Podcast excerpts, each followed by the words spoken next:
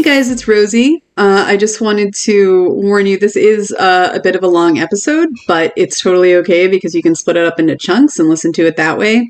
Um, also, at the beginning, Hope and I, uh, since we hadn't recorded a podcast in about three weeks, we got really excited and we wanted to talk for a few minutes. So if you are just wanting to get straight to the info, then I would say definitely go to about the 10 minute mark, and that's when we start talking about corsets uh, for real.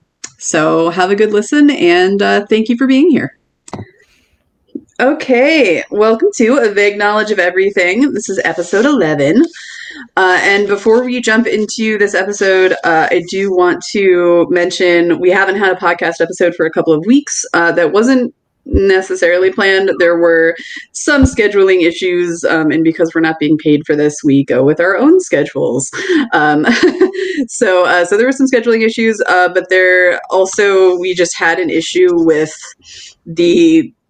Uh, oh, the platform we're using. Um, our some of our recordings got messed up, so you guys are kind of missing a, a really cool episode that we recorded with um, a theology scholar who also happens to be Hope's mom, uh, mm-hmm. uh, where we all talked about uh, Christmas and some of the pagan traditions that Christians have absorbed, and uh, and it was a really fun episode. So hopefully we can bring that into an Easter episode, and we'll get everything figured out, and you can actually hear it because it was really really cool.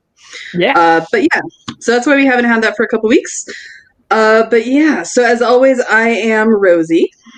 I'm Hope. Happy New Year, Rosy. Thank you. Happy New Year, Hope. Uh, yeah. So, yeah, how was your Christmas? It was really good. it was uh, more eventful than I was planning on it being. So I drove from here to Pittsburgh, and that drive is usually like pretty long.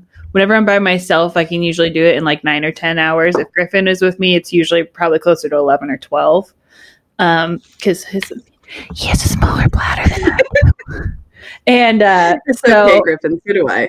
I got to I oh I'm gonna give a shout out this week. So I got to Emporia, Virginia, which is about three hours outside of Wilmington and seven hours away from Pittsburgh. And Griffin, I took Griffin's car because my car doesn't have cruise control, and it broke. Like it started smoking, and it wouldn't accelerate anymore. So I had to like pull over on the side of the road. Wow. And I was like, I'm too far from either place to do like call anybody. I did call people to let them know what was going on. So I was just like, hey, mom and dad, can I borrow your AAA? Because I need help. so some guy picked me up off the side of the road. And the thing was, like, I was just about to stop to pee and to get gas. And so I had to wait to pee until I got to this tow truck place, which is another like hour later. Oh, so, but these people were so nice. And I grabbed a book that I had brought with me whenever I got to the place. So I sat there like, we're gonna work on your car. Like we know you're traveling. Like you have first dibs. And I was like, okay. So I was there for like five hours. And I was just reading my book and I was like, I can't do anything. I was like really chill while it was happening. and but they were unsure. well, they were unsure if they were gonna be able to like save the car. Like it was that like something had happened where it was like that like the water heater, the water pump had broke or something, and then there was something else going on so my dad and my mom were ready to get me like a rental car to drive back up to Pittsburgh. Griffin was like, What are we going to do with my car? And I was like, I don't know, buddy. so eventually they fixed it and they're like, This will get you to Pittsburgh. And I was like, Okay. So then it's now almost four o'clock, which is about the time I would have been back in Pittsburgh, and I still had to drive seven more hours. But oh. my parents met me in Breezewood, which is like a big exit on the turnpike outside of Pittsburgh, which is about two hours away. They met me there, and then my dad helped me drive the rest of the way back. Oh, so I nice. home until like midnight. But that's fine. And then Griffin ended up coming up with my car because we got his car looked at, and they were like, "It's this car's not worth anything anymore." And I was like, I have to get home somehow. so Griffin had to come up. But uh, it was a really good Christmas, but it was a lot more eventful than I was planning for. Wow. Yeah. That's uh that's exciting. I'm glad you got everything sorted out. Mm-hmm. Basically, you know. Mm-hmm. Yeah. How was your Christmas? That's good. Uh, oh, my Christmas was really chill. We I actually so so we talked a little bit in the Christmas episode about this, but all of that footage is lost, um, or rather, footage that audio is lost. Um, so so we talked a little bit about how my gr- experience growing up was different than the experience that I have going to my uh, husband's for the holidays, and we live closer to them, so we generally do that anyway. They're all very, very close family. Um, a lot of them will get together at a time. We're talking like you know twenty to thirty people, maybe. Um, and their holidays tend to be like loud and rambunctious and stuff. And I actually kind of missed it, which is Yeah. weird because it's not how I grew up. And like, and I'm an introvert, and so usually at these events, I'll like take a walk or go for a na- like take a nap. You know, Mm-hmm. like I'll do some things that are like I'm gonna go do this by myself for a while and then come back. Um, Right. Um, apparently, when you nap a lot, people think you're pregnant. But I, yeah, no, I just nap. I just like to nap a lot, especially when I'm feeling overwhelmed by lots of people, even if they're people I love. Yeah. Um, so anyway, so our, our Christmas was super chill, which was really, really great. But also I did kind of miss like the big, like everybody shouting with, you know, shouting with love. That's, that's what they do. They shout with love. Um, Caring, caring loudly at you. yeah, caring loudly at you. Yeah, so so I, I missed that, and we did get some of the caring loudly at you uh, over the internet. So thank you for that, because I do know some of them listen to this. So like, I miss you, I Oh, love hi, you. Um, hi, Kusans, and we're we're very sad that we didn't get to actually uh, spend the day with you, but it was still nice doing what we did, and we sent out a bunch of packages and stuff. Uh, so yeah, My- so it was good. My mom's side of the family is the Kusan side of the family where it's really loud. We see them a lot more. And uh, my mom and her three siblings were on Zoom on New Year's Eve from 7 until midnight. They had a five hour Zoom with each other. Wow. Just they haven't seen each other. They have we like the last time we saw everybody, I think, was like in a backyard distance thing at Memorial Day. That was the last time like anybody's seen each other. Before that, it was probably like last Christmas.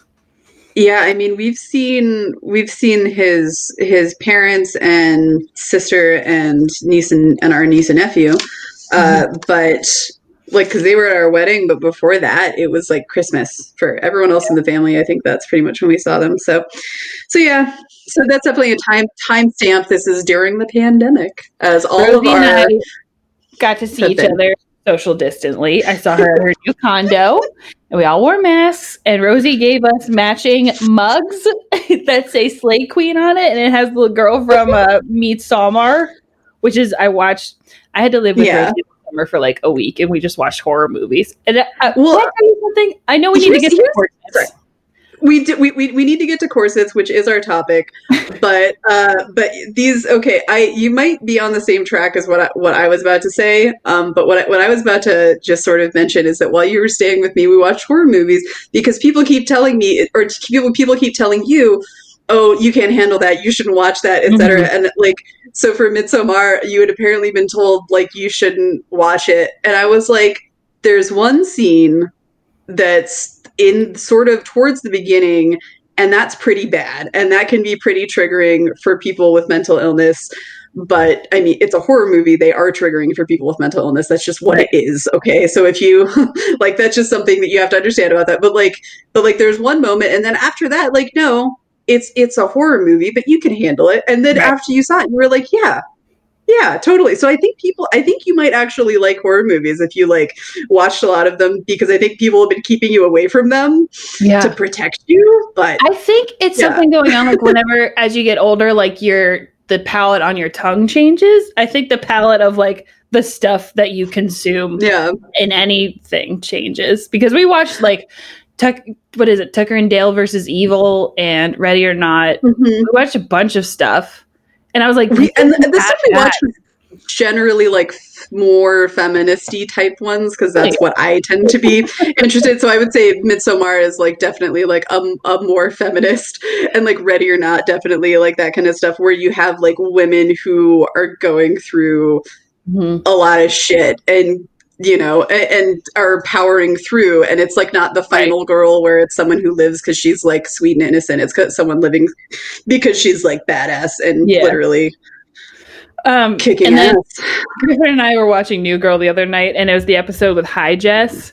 Whenever she gets really high at Cece's bachelorette party, and oh, something in that episode made me think of you. they but- get high and watch no, they were watching- Gables. They were watching Anne of Green Gables, and I was like, I love that I know. And then I was thinking about how you gave me this mug, and I was like, man, this summer whenever I stayed with Rosy for however long and I was just over there all the time, that was so nice. Like that was just like the highlight of my summer was I had to be separated from Griffin and it was really bad and terrible. But then you and I got to have like a like five day long sleepover and that was really Yeah. nice.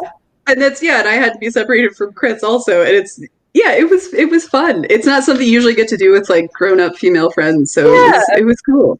Oh my gosh, we're almost ten minutes in. We Oh, need to get to our our actual point. Um, okay, so our topic today is something I've been really interested in recently, and I suggested it to Hope because I had just been watching lots and lots of YouTube videos of fashion historians, and I had been reading lots of articles and looking at lots of uh, resources and things, and I've come to realize something which I had a sneaking suspicion of at first, um, which is that corsets and the other structure and undergarments that came before them that we call corsets that aren't actually corsets, uh, all are given a really shitty reputation that they mostly don't deserve.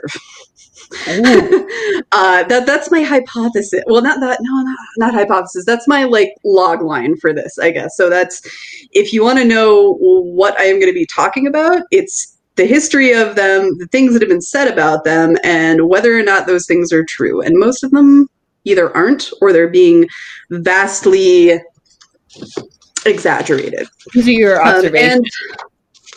and so, yeah, well, these are my observations and the observations of a lot of fashion historians that I've been uh, watching and listening to and reading, uh, reading from recently. So, let me let me start by saying, okay, so what is your understanding of corsets through just like the life you've led? And you don't have to like include the text I sent you earlier when I suggested Yeah. this. It could just be like, Uh, what did you grow up understanding and believing about corsets?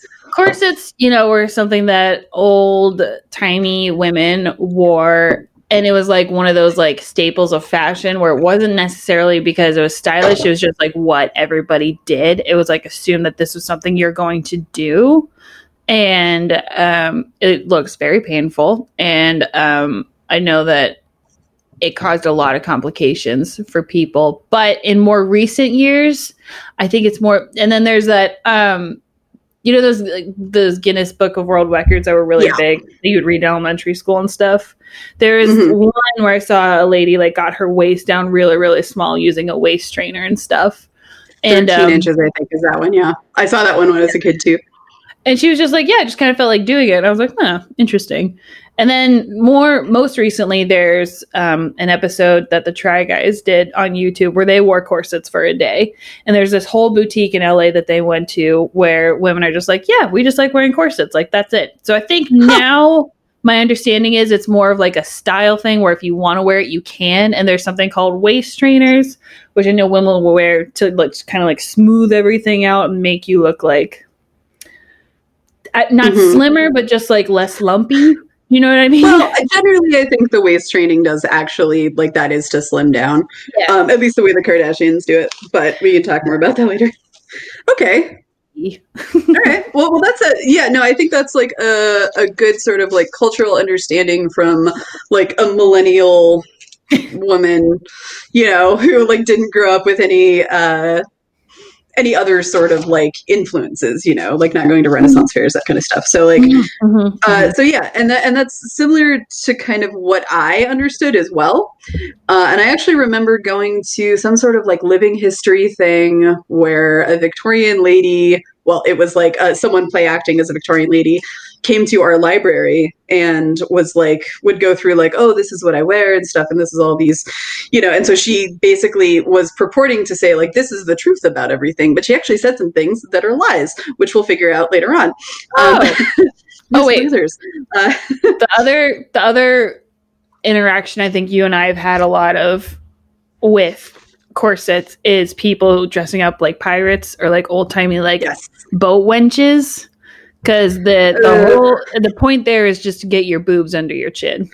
Yeah, effectively. And all that's coming from I mean, it's coming from some historical accuracy, depending on who's doing it and like what they're looking at and what resources they drew from to create their costumes. And there's a lot of it that's like absolutely horrible. Yeah. Uh, and a lot of it that we've seen is absolutely horrible. Yeah. uh, Yes. So just just to refresh everyone's uh, everyone's memory, or if you haven't listened to our podcast before, Hope and I met while we were working on traditionally rigged sailing ships, otherwise called tall ships. Uh, basically, Master and Commander, Pirates of the Caribbean. Like, look at those movies, and that's what it is. Um, Yeah. It's it's those. Um, I like both of us have actually worked on a ship that was in the first Pirates of the Caribbean. So like that's the style of ship. Uh, that we worked on, and that brings a lot of people who want to either reenact or dress up in a way that they think is reenacting. Um, it leads people to want to bring weapons on board, you know, to a tourist location. Yep. you know, it brings like it, it's it's just insane that the number of things people decide are okay when they come into the ships. And one of the things that that they do is they dress up, which is okay. Uh, Yeah. But a lot of it's not super accurate, unfortunately. Um, but yeah, that's definitely uh, definitely something where I think I had a little bit of a shitty attitude about corsets because of so many of the women I saw who like wanted to just come on a pirate ship and be like, "Ooh, yar, I'm a wench," and like Ugh. you know, be dressed in like a like some sort of like uh Halloween store corset thing, you know. so and, and that's really I don't know. I think that's really silly. I think if you're a woman who's really into pirates, look into the female pirates who actually existed, and that's like probably a much cooler historical thing that you can right. uh, learn about. because but- that way but- you're a main character instead of a side character. Yeah, that's true. Absolutely. Uh, yeah, Anne Bonny and Mary Read, I think, were the two like super pop- uh, popular in uh, in books and stuff, and I think we have the most information about them. But yeah, so so you definitely look up some female pirates if you want some more uh, interesting, sort of more feminist history. So what we've come to know as a corset now, it's really hard to figure out when that actually first was made and came about, and it really was something that evolved. It wasn't something that just showed up on the scene and people had to start wearing it. Yeah. Um, so in about the 1400s, uh, that's when we started seeing medieval dress include a structured element. Um, not quite the same as a more modern corset, but uh, you see some sort of structured element there. So look at this here. Okay, so this is. All right. I'm going to be showing Hope some pictures, and I will be putting all of these pictures up on our website. There'll be a blog posting that has all the pictures in them. All right, so here's our first picture we have there. This is actually a painting, um, um, it's painting uh, the, the medieval era, and she's wearing this is called a kirtle Okay. this outer garment that she has on. There's some lacing up the side, and there's a little bit of structure to Yeah. that that's holding her chest together. So you can kind of see, like, It- okay, that's kind of holding stuff in. It looks a lot shorter than what I'm used to seeing. Like I'm used to seeing like the full like torso. This looks like it's just like Yeah. from like under your pits to like just to where your waist starts to go in. So it looks Yeah. different than what I thought it would look Yeah. like. Yeah, so so there's um so this is from probably about the 1400s. Um, it looks like there is kind of a defined waist, and that's something that is a little bit of a change from this, which would have been earlier. And this is actually there's a historical painting on one Oh. side, and then on the other side is a recreation by uh, a costumer from Broadway who's also historical um, fashion interpreter. You can like see you can tell where the evolution started. Cause like these Yeah. are the medieval stuff where it's like lacing up in the front, like very simply. And then the idea is like everything needs to be laced up down the line from Yeah. there.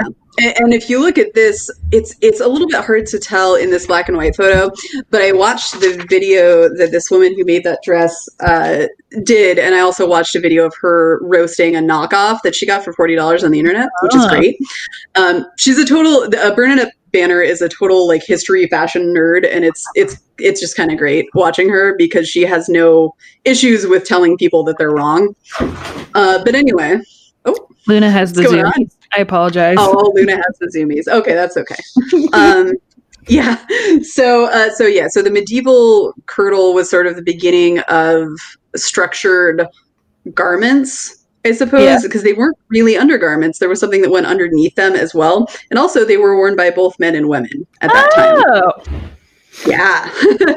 so that's that's a thing and and this is something that's not documented as well, so we don't really know how many, but there actually were quite a few men over the course of about those 500 years, the 1400s, the 1900s, who did wear corsets. Um, and it was to achieve whatever the, the figure that was popular at the time. Of course, for men, that changed a lot less. And so usually it was just a hold in their gut. But anyway, but but in medieval times, it was just like a thing you wore, and they didn't have I wouldn't say they didn't have gendered clothing because I think they probably always did, mm-hmm. but they didn't have it gendered as much. Um, so you, like men weren't wearing pants in medieval times; they're wearing like the underlayer that's more dress like and the kirtle over the top. You know what is the other 2020 uh, corset? Drag queens. Mm-hmm. Yes. and Katya have a number of corsets that I've seen them in. And Trixie was, was talking about how she had gained weight, but like wasn't acknowledging it. And she said, I had a corset made of bone and canvas. And I put it on and I went, This shrunk. Which can't happen. oh my god. Yeah, that's true. That's true. Corsets just just for anyone's edification, corsets should not be made of um well, I suppose we have kind of do- like things that are like corsets now that have stretchy material, but just mm-hmm. generally, like historically, the way corsets evolved, they're not stretchy. they're yeah. structured. Yeah, like they make they make a shape, and then you're in that shape. You know, like that's not. Um, mm-hmm. But it is related to your body, and we'll talk more about that. But yeah, yeah. absolutely, drag queens. Um, so back to the medieval times. Mm-hmm. Uh, so yeah, the, the medieval times uh, did show that sort of beginning of the structured bodice, um, which then became more popular for men than women, and so you see a little bit of a shift. Um, and I think that it is primarily that women wanted more structure because hey, sometimes you just want to be wearing something like for me, I want to be something wearing a bra sometime of the month. Like there's like maybe two days of the month where I can't not have support on my boobs. Yeah. Um, and you know, and you look, look at this, like think about this historically, like people weren't necessarily that much smaller then. Like they didn't have very good nutrition and a lot of people didn't have access to proper food. So sure, you were seeing people smaller, but like there are women out there who had like like me double D's, you know, who yeah. wants you know, or then you have like your G's and F's, like you have bigger breast sizes that you want to hold up.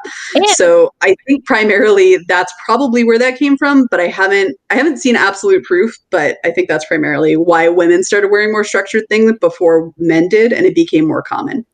So that was medieval times. Then we moved towards the Elizabethan period and things, uh, the the Tudor period, the Elizabethan period. Um, that was about like the 1500s, um, going up to I think 1600. Um, and during that time, they had a more structured form of dress. This is when men were starting to wear, uh, like, like they would have like a doublet, you know, like the the coat, and like you'd have pants, but they have sort of like a little skirt thing too. So look up pictures of Henry VIII. Um, ah, and that will yes. kind of give you an example of what the men's fashion looked like because we are primarily talking about women. Uh, but yeah, so so this is the Henry VIII period because uh, Henry Tudor, and then the Elizabethan period was Queen Elizabeth I. Um, when you're talking about any period of time like that, that's a name. It's named after the king or the queen. Um, so here is a picture that it was smaller than I meant it to be, but that's Ooh, that that's is pretty. An, and it well, it's actual. It is actually an Eliz- Elizabethan dress um, for the mid to late teen 1500s, and like like what do you notice about like the difference between that and like that robe like dress we were looking at well, before this looks uh very stifling in terms of i'm not moving. I'm moving my feet and like maybe below my knees. I'm not lifting up my arms. i'm not breathing had, very well. It looked like they had like decently tight sleeve well i don't know if they're tight sleeves but they had like like the sort of like non-tapered sleeves. They have some like some puffs at the shoulders. So there is some range of motion there but like but then you also have like all the way up to your neck. Yeah. you know you have this fabric coming up there. This is also when they were wearing ruffs mm-hmm. um, especially in the elizabethan period. So the ruffs if anyone wants to get a really good look of what that actually looks like historically the movie tulip fever is great. Um, and that's just watch Tulip Fever. You'll understand what I mean when I'm talking about reps. Um, so, so yes, and and they have a more defined waist, and this is also where skirts start to flare out more. And so you have instead of like a dress where the fabric is falling all the way down, you have like gathered skirts coming Yeah. up at this point. So that's it's a little bit of a change there, and it also is a change in the undergarments because now. Uh, at this point in time, they have what's called a pair of bodies, which we think that that's what bodice came from. And it's called pair in the same way we say pair of pants. So it's like Ah. it, it's one item, but Got it's to hold your, you know, like, and maybe it's like laced up the side. So maybe it was, it could have been two separate pieces, but generally it's just like, yeah. So, so this is what it looks like. This is a picture of a real one from a museum. This what we're talking about right now looks like the blueprint that like Disney princesses dresses came from. Like it's not Yeah. exactly, but it look you can tell like this is where they looked for their research and stuff. Yeah. Yeah. So they have the cone shape kind of. So it's like it's bigger up top and it's like smaller down at the bottom.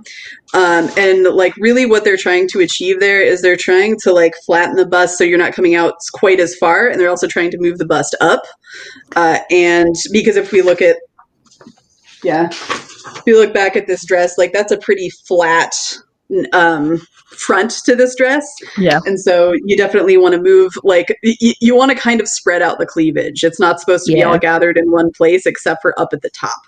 Um, so you're basically just moving your cleavage upwards uh, with this, and you're also um, creating a more conical shape because that was what was popular with the dresses. It seems like we're getting into the era where it's like it comes down in a square across, like it the straps come Yes. down and then straight across, and then you get like that double boob Yeah. where you can like tell where they're getting cinched in, and it's just like their cups runneth over. You know what I mean? It shouldn't be, but yes. You know what I'm talking Um, it- it's one of those things that's like a lot of unfortunately what we've seen um, is in movies and a lot of that's terrible but uh but yeah we'll we'll get we'll get through our pictures and the history then i'll talk a little bit about sexism and then we will debunk some specific myths I'm So gonna go what, ahead like yeah and say we're gonna talk a lot about sexism if I know us at all. fair that's true uh okay so here is a a picture mm-hmm. from 1765 this mm-hmm. i believe also is a surviving garment so just tell me what you're looking at here uh, a lot of hips. a lot of hips. hips. We're getting into the ball gown era where like, it's not so much about like having a pretty dress; it's about having the biggest dress possible. Like literally, it looks like she's hiding a big table underneath her dress. But Yeah, she's this cinched is- at the waist. And she's got that like triangle figure at the top. You know what I mean? yeah The upside down. yeah so, so this is what's called um, a robe à la française which is that's probably terrible french accent but i I don't speak French, um, and that's uh, it's similar to like here's a picture of Marie Antoinette around the Yep. same time period.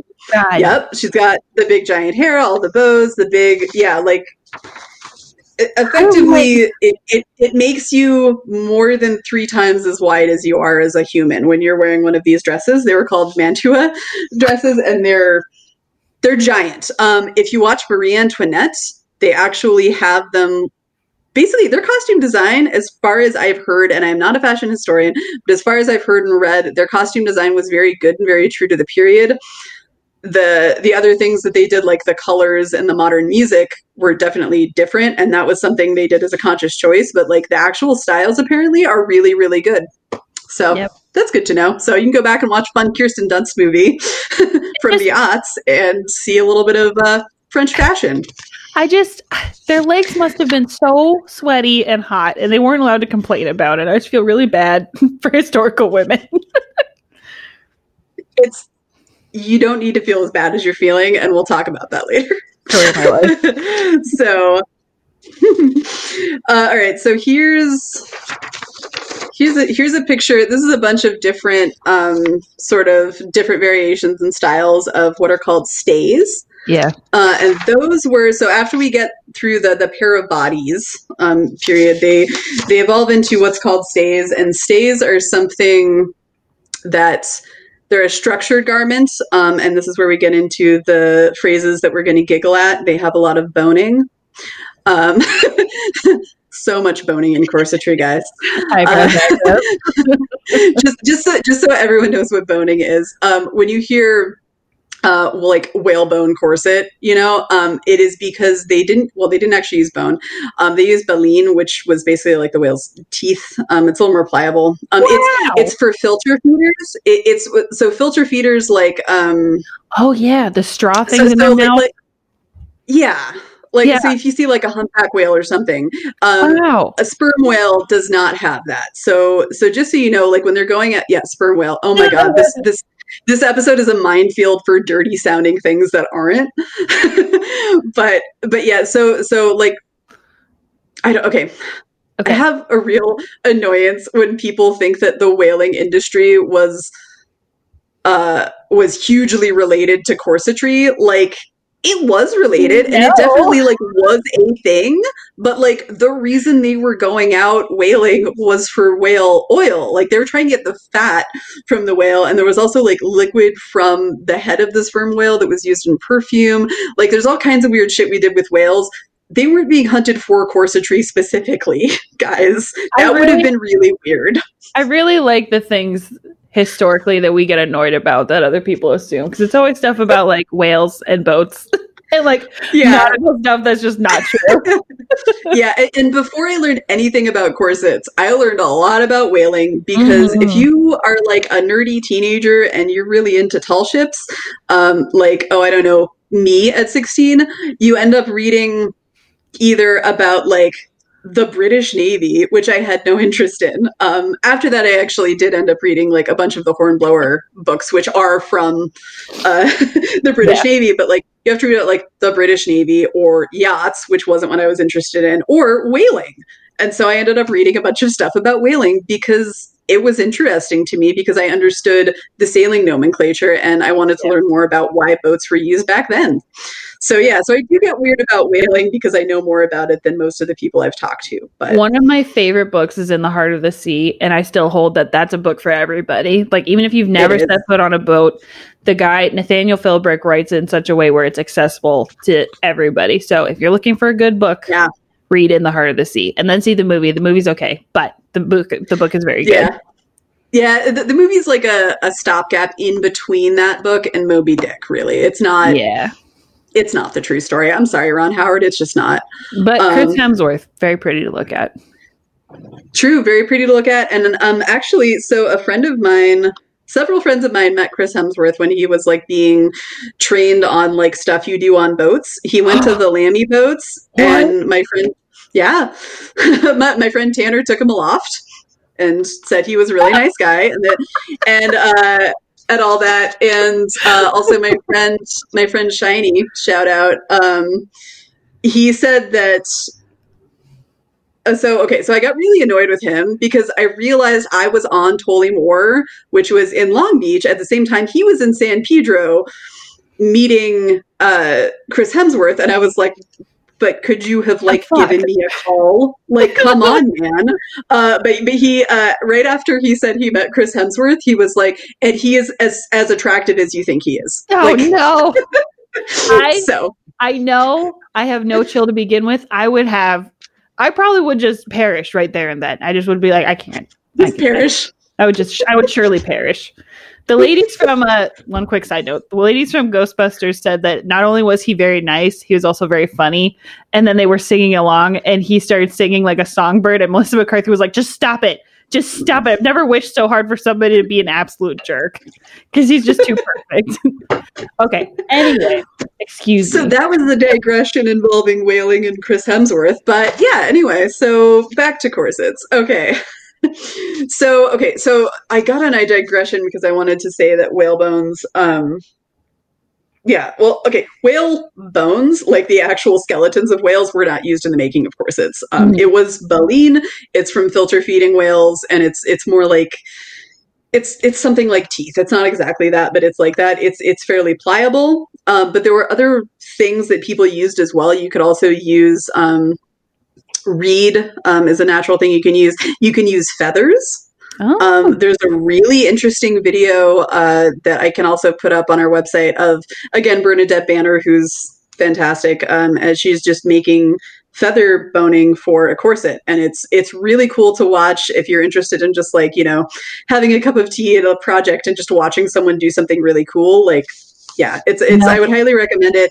But anyway so there were multiple ways to get that effect um so when people say like like that that like uh oh that like the the scarcity of whales was really hard on the corset industry i mean like kind of to the people who were only using whalebone but not really so yeah. but anyway that comes that comes later that we talk about how we transferred to steel boning and all that but then anyway so so we were just at the 17th century Sure. Okay, 17th century. Yeah. Oh, no, no, we're at the 18th century now. Um, okay. Because the robe à la Francais was 18th century, which is the 1700s.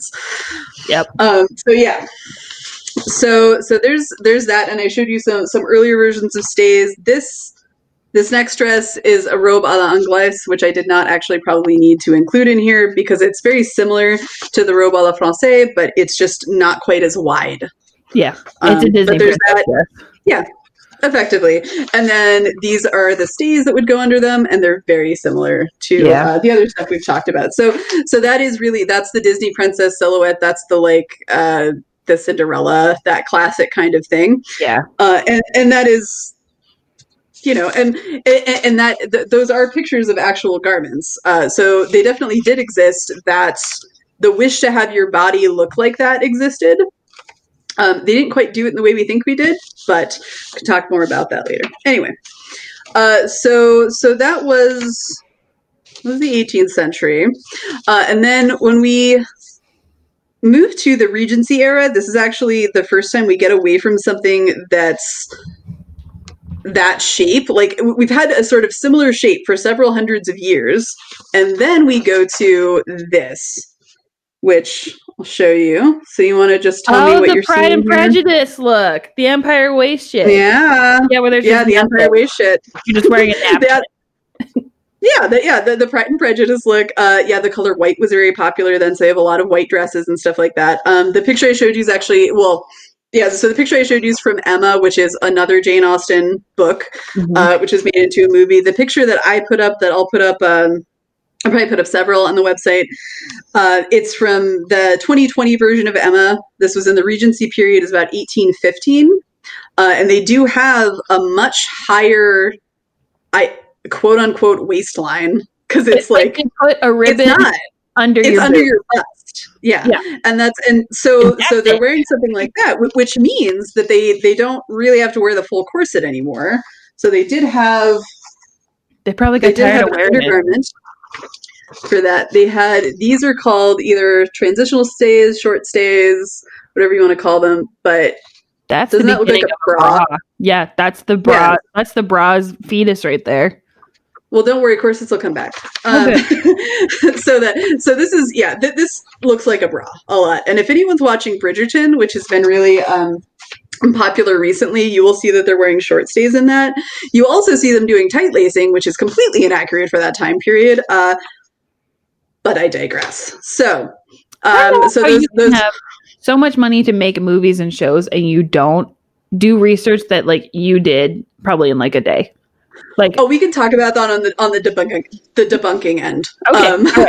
we right. definitely can because I've watched a lot of videos and I can post a lot of videos and I can send them to you because there's so many dress historians out there who are so sick of seeing it and now it's created a whole youtube corner where people mm-hmm. are like okay so this is wrong this is wrong this is wrong nice. um, which is i i don't know i think we as humans like to watch that so, i like to see people fuck up anyway um, I think actually, oh, I just realized the reason that I initially stumbled upon all of those videos. So it was actually because I was watching debunking videos about cooking, uh, oh. uh, which which was something like we talked about it and we are eventually going to do an episode on this because there's a bunch of like content farms out there that are putting out a bunch of cooking videos that some of them are possible and some of them actually aren't possible. Oh, like cooking um, hacks and stuff. Yeah, the, the, like the hacks and stuff. So, uh, yeah, there's a channel by this woman named Anne Reardon who's a food scientist, and it's called How to Cook That. And she actually goes through and does like like so this is not possible like you can't do this because of this so she debunks a bunch of things and also tries like uh, she has these videos with her husband called Clever or Never, where they try kitchen gadgets. It's fantastic. anyway, but that, that's what led me down the corset rabbit hole. So I think it. there's a whole just like culture on YouTube of people being like, "Wait, is this real?" about a bunch of things, and Yeah. then there's a bunch of people who want to explain it. Um, but you should always like do more research yourself to make sure that you're not listening to someone who's stupid um, or lying or both. so, uh, so this is the last last few examples we have of corsetry, and then we can talk about sexism. Um, oh my God, time is flying. Okay, so so here's a lot of pictures because the Victorian era had a lot of different fashions in it. Yeah. Um, so, so the 1840s, 1860s, you have like the big hoop skirt, and then, uh, but you still have that conical waist, um, or you again have the conical waist, I guess, because our waistlines then have moved back downwards. Uh, then you have the 1870s, 1880s, which is like a big bustle, so it makes your it makes your butt look big. There's a lot of gathered skirts in the back, and that was the style. then. And then you move down to towards like a slimmer one, but they all have sort of the same torso shape. You know what the bottom row looks like? It looks like the evil stepmom in Cinderella and then also Mary Poppins. That's what that looks like. Totally, it totally does. But I, I don't. The evil stepmother in Cinderella. She's got that think I saw a video that's breaking that down. Yeah, I think they were like, "Oh yeah, she's kind of Victorian style." yeah. Yeah, She's I got that like plum thing with the sleeves. It's very tiny, but then Mhm. she's got like the the big ass thing going on. Yeah, yeah, totally. I yeah, she is in a Victorian dress. Yeah. So so that's that's a Victorian corset. This picture I'm putting up now, like which is yeah, this this is what we know as a corset, and I I don't know exactly when the nomenclature changed from stays to corset because there's some differences. Um, I'm not going to try to define the difference because it's really nuanced, but I will put up a video of Abby Cox, um, otherwise known as um, she's one of the owners of American Duchess, and they do a lot of videos and they do some books and stuff about historical things. And she has a whole like half hour long thing where she explains the difference between stays and corsets, and it's like it, it's interesting, but it's very complex. Yeah. Um, yeah. So okay. So the next next thing I'm gonna gonna show you here is Edwardian dress, and this actually would be in the time of Anne of Green Gables. So like when she was an adult, this is what she would Oh yeah, it like. looks like Anne of Green Gables. Yeah. So okay. She's got the, the Well, parasol. She does, and if you look at their so their torsos look different um, than anything normal. we've seen before. Do they look normal though? Wait, let me see it again. They look uh lower. Okay, they look lower, and they're like they're so what they're wearing is an Edwardian bust bodice, and they also have a bustle in the back. Okay. Um, what this is supposed to make is is they call it like an S bend or something, and people also call bust bodices corsets, but they're actually not because they, they don't really cinch anything in. Um, but they're there to make that shape, and what they kind of made was this shape that was referred to as like a pigeon breast, and or something like that, um, because it rounds it. Yeah, like Ah. like it does. It rounds it, and if you look at Edwardian era things, especially like so an Edwardian era outfit, and of course a lot of them are really really bad. So I'm like you can't just go to any movie that's set there. But um, but if you see like like a woman wearing a shirt and she kind of have, has like a rounded bust and then like a de- but a definite waist and a long skirt, like that's an Edwardian fashion. Yeah. Where there's So just this is what she's- Yeah. Yeah, this is what what they would be wearing underneath. Wow. And so it, you can see it's kind of rounded out.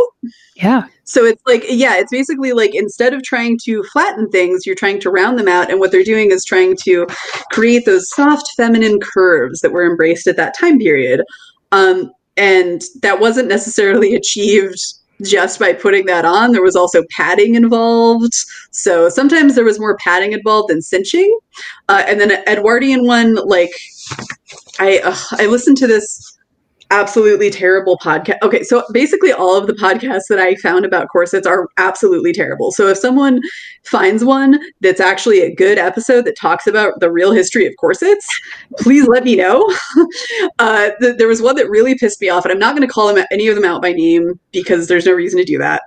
Um, they have a lot more followers than us, um, and and they, they this episode purports to like tell you how corsets function but it's two dudes who who quote like a bunch of male sources and then they like look at a picture of a woman in Edwardian dress and they're just like, "Oh, it's bending her spine." And I'm like, "Do you really think that th- that it's actually doing that? Do you think that?"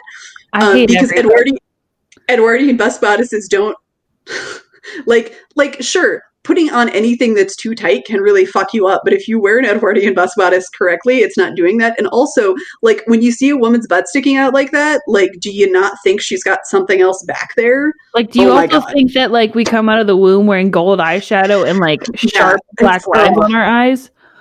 it was I fucking don't ridiculous hate men. like I want to say that I don't, don't hate either. men. Sometimes they make it very hard to keep doing that. and it's i, I just okay. I, it's it, it, it's so frustrating. Th- this episode in particular was really frustrating to me and i saw i saw some other ones. The, the reason i chose this one is because i had listened to an episode they did about the electoral college and it was pretty good. Like like they didn't i i don't think that they like went in detail on some things maybe as much as i would have to um to clarify stuff, but they did have a pretty solid episode. So I was like, okay, they, they might have a pretty solid episode for this. But like, so it's two men, which isn't bad in and of itself. Like they are the hosts of the show. Like they can't just change it and be like, oh, now we have a female host for this episode. Yeah. Okay, but like, so like that's fine. But they they didn't like have an expert on. I don't think they talked to experts about it. Um, and literally, like the people they were quoting were pretty much all men and they were like, "Oh, doctors said people shouldn't do it, but they just still did," and like all this kind of stuff. And I'm like, guys, you're Why just taking you- the word of men from hundreds of years ago rather than like any women or like any fashion historians. It's it's very weird, and I like. I don't know. It, it frustrates me because if you're talking about something that is historical, there's a lot of context, and if you just look at a picture of a fully dressed Edwardian woman, you're not going you're not seeing the truth. There's a bunch of structure under there. It's just the same way that if you went to the oscars like the, the people that you're seeing especially if they're in these structured dresses they don't look the same as that structure. Right. so i don't know. It, it's weird because they were looking at pictures and just taking it as it like like they were taking the picture as fact and it's very very odd. So I have a sorry, screenshot of a of a uh, a tweet. I almost said a Twitter from at Stevie Matt, and it said, "White men did not produce great art and literature. White men produced art, art and literature that spoke to other white men. So they all collectively agreed amongst themselves that it was great. A lot of it ain't that great." So it's kind of along those Yeah. lines where it's like, well, men from back then deemed this okay, so obviously they must be right. Like, what have we not learned not to listen to all doctors from like the past? They didn't know what they were doing. Yeah. Yeah, and I'm gonna I'm gonna shit on historical doctors in a few minutes here. I can't wait. But let's talk about sexism first. Okay, so Hell sexism. yeah. okay, um so the the whole the whole thing that actually kind of interested in me and interested me in wanting to do a podcast about this topic was I was seeing so much on YouTube and I started to think, oh, there might not be something in another place where people can actually learn about this. And the video that really kind of pushed me over the edge and made me think, like, fuck, I really want to talk about this, um, is called "How Victorian Men Taught Us to Hate Corsets: The Biggest Lie in Fashion History." Uh, and uh, it's by Karolina Żebrowska, who is a Polish. Um, I I don't know if she's a fashion historian per se, but fashion history is a big part of her life, and I think she works in costuming. Um, that could be wrong. I might cut it out. Uh, but anyway, so uh, so according to her, and she's done a lot more research into primary sources than I. So I haven't I haven't found all of the research that backs up everything she says, but I don't think that she put it out there without research. Um, and I will continue to try to find everything that backs up that. Uh, but basically, what she's saying is women were, especially because fashion became like an actual um, business of its own. It was something that women could do for work. Uh, women could be seamstresses. That's something that's very easy to do because like everyone has a certain level of sewing skill. So if you decide, okay, I'm going to commit myself to apprenticing and learning this, it's something that then becomes available to you and it's a really smart way to make income in you know the 1700s if you're a poor woman uh, or or a regular or a middle class woman etc so like there's a lot of uh, there's a lot of women then who sort of sign in and uh, and I haven't found a lot of records of women corset makers uh, but she's claiming that there definitely were some. One of the ones she says is Madame Palmyre. Basically, what it was is like women are making corsets, women are involved in fashion, uh, they are making money at it, they are sort of getting more acclaim and notice. And that's maybe not something that flies super well with male tailors at that point. Uh, so there were sort of some struggles between uh, like tailors and seamstresses over like who had the authority to be like, no, I'm the one who makes this, you're the one who makes that. Um, so you'll see in the 1700s, particularly when that like big Marie Antoinette dress comes out, there's tailors and then there's mantua makers, and like the mantua makers make the dresses, but the tailors still want to make the corsets for some reason. Like there's, so it's like it wasn't men making men's fashion, it was men making almost everyone's fashion, and then women are kind of like edging in there and there were some men who were upset about that. Um, the I'm unfortunate so thing, the unfortunate thing about when we're trying to talk about this issue in particular is as, as, we know, the history of a people is a history of its ruling class. Um, so that means rich people, people with power in whatever way, whether that's you're powerful because you're a white person in a society that, you know, does not value people of color, then you have some sort of power. You know, if you can make your own money, you have some sort of power, um, that kind of thing. And most of that belonged to men. Um, and when you have a lot of power and you think what you're doing is absolutely right and makes absolute sense, you don't want anyone to take that power away. um, power is addicting, people love it money is addicting people love it. So women wanted to make money and we're trying to do that as well but then when men kind of realized oh women can make money in fashion then women's fashion in general tended to be something that was made fun of uh, because today. Yeah exactly. Like it's it's oh well you're being vain and like but then think about your high class women such as marie antoinette. Like what does she have to do all day except make babies and like entertain people and like be, be pretty. Yeah, exactly. So it's really not surprising that particularly rich women were really interested in fashion because they didn't have as many other things that they could use to express themselves. Um, I think one of the great things in that I've seen, I, will I'll let you talk in a minute. Sorry, I just want to finish this. The uh, one of the great uh, examples of this um, and, the, and and what I'm trying to talk about is very nuanced. I'm sorry, there's not more factual info here, mm-hmm. but it's very hard to find. Um, but if you watch the movie The Duchess, which is is a decent adaptation, um, she she has a lot of interesting like cool fashions and they show her as being a trendsetter uh, which by all accounts was actually true so like that was a place where this woman who didn't have a lot else in her life was like okay well i have this friend who's interested in politics. So I'm kind of in that, but I can't really be in politics because I'm a woman. So I'm going to be like, you know, dressing ostentatiously. So there's like a picture, not a picture, there must be like a drawing or something that it was based on. But I know in in the Duchess the movie, for example, like she's supporting Charles Fox and she's at an event and she's wearing something with like a fox like fox fur on it, you know. So there's definitely like elements of women's fashion that were partially to like support political movements in a way without speaking out. And there was also just the fact that they wanted to have something of their own. Um, so, of course, the women's fashions got ridiculous, but the men's fashions were so ridiculous up until like the end of the 18th century. Yeah. So there was a lot of ridiculous fashion going on, um, but it tended to be the stuff that got attacked was women's fashion. Um, and it also like it got attacked in things like newspapers and pamphlets and other printed materials. And who owned the printing presses? men own the printing presses. Uh, then, so so men own printing presses, and they're they're putting this stuff out. So this oh this photo got cut off. This is really annoying. All right, so this this got cut off, but basically what is out of frame on this is a man who is like pulling on her corset laces well they would be stays actually like super super tightly. Uh, and i think there's even a maid who's holding on to him and it's called uh, fashion victims a satire and it's from 1777 um, so people have always been making fun of women's fashion but but that was kind of a way where where people I say people that that was kind of a way where like men were able to frame it as like oh you're being forced into this.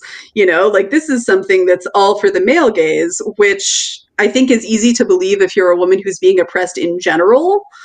You know be like oh well am I wearing this because I chose to? Like maybe it's just because it's the fashion of the time and maybe this isn't actually being oppressed but it's hard to tell um, I've been thinking about a lot about that in terms of like wedding dresses because Queen Victoria popular popularized the white wedding dress. So everybody after that just kind of started having white wedding dresses, and it's definitely weird. Like growing up and like talking about weddings, especially because it was three girls in the house with me. So like, of course, we're talking about weddings and stuff, and you know, um, my parents are still together, so like we would ask about their wedding and um you know watching say yes to the dress and like like thinking about when you get to that point where you get to put on this white dress. And now that i'm in that spot and like 28 and thinking like why does it have to be white? Like why do i have to wear a white dress? I know you didn't. You didn't have yeah. any but like no no i did not. I had a just just for our, our listeners out there uh i wore i actually didn't wear a dress i wore a skirt and a top. So I had like I had like a, a, a, cream beige kind of like lace top, and then I had a, a burgundy skirt with a train. So, but originally yeah. you had a red one, and then you had that yeah. beautiful green one. Which well, so originally I was going to have multiple weddings. So, yeah. like, I don't know. We'll probably still do a renewal of our vows. So I'll probably still get to use the green one. But I love that yeah. dress. But I was thinking it was like Faith wore like a blush pink one, and I was looking at like gold ones, but nobody really makes gold ones. So I was like, but it's definitely like you feel that. I really like, wanted a gold one actually for a while. I was looking yeah. at them and I couldn't find one. There's no good ones. They're all prom dresses. Yeah. Um, they, they either look like trash or they're really expensive. Like that's, yeah. Yeah. Yeah. But yeah, it's definitely weird to think about like with fashion and stuff, like the stuff that we do comes from somewhere. And there's like socially quote unquote accepted stuff that you do. Yeah. Like uh, some people would think it's weird if you don't wear white to your own wedding, but like part of me would feel weird too because that's what you've been like built up to want when you get to this yeah. point. You know what I mean? I mean, I definitely looked at white wedding dresses, even though I didn't really want one, because I thought, well, I don't know, like it's traditional, maybe I should look at it. But I none of them ever spoke to me. Right. But yeah, I don't know. Okay, well, yeah. So, so yeah. All right. We're uh, took a little bit of a digression, but that's okay. I like wedding dresses.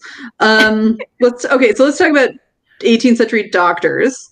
Um, the best so, doctors. the best doctors. Uh, so doctors. There, there were some doctors who were trying some things then.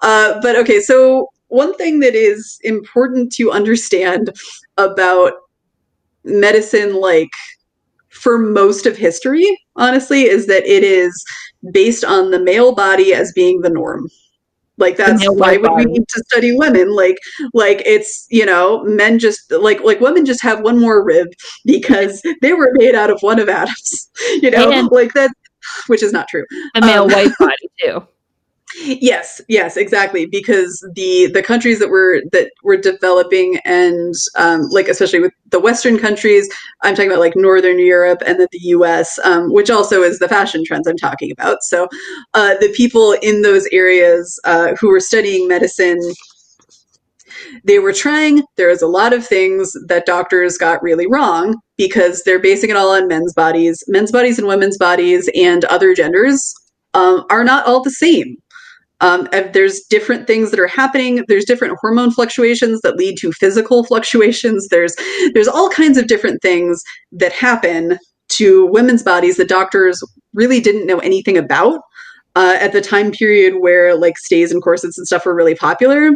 Uh, so things like hysteria and all that, uh, which, you know, hysteria is like not really a real thing. It was kind of a catch all for like, this woman's acting up. What do we do with her? Like, allegedly that was said to have been caused by corsets. Uh, people said heart disease was caused by corsets. People said tuberculosis was caused by corsets.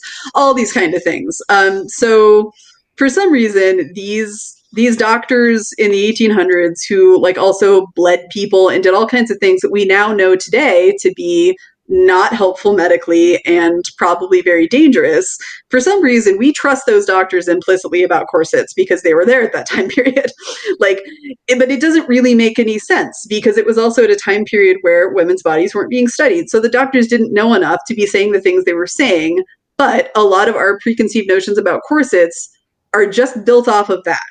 Um, like, like when I'm saying all of the uh, episodes of podcasts I was trying to listen to about corsets and things, like basically all of them were predicated on the notion that, well, we all know corsets are bad, but right. maybe there were aspects that were a little bit better, or how bad were they? They were terrible. You know, like it's, they're all like that. And they're all sort of saying, like, oh, yeah, these doctors were clearly right. So, um, so what I'm saying is maybe we don't trust the doctors who lived hundreds of years ago and were only studying men's bodies and also like believed in things like ill humors that could get into your body and fuck things up. Like maybe we can put our own science on it and actually see if it's if it's harmful. Anyway, um, so so that's my just little bit about 18th century doctors and really like anything anything pre like the last 50 years is really not current. I'm sorry,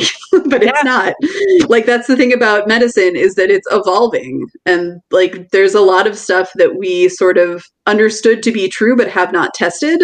Uh, and there's a lot of things we have yet to learn about medicine.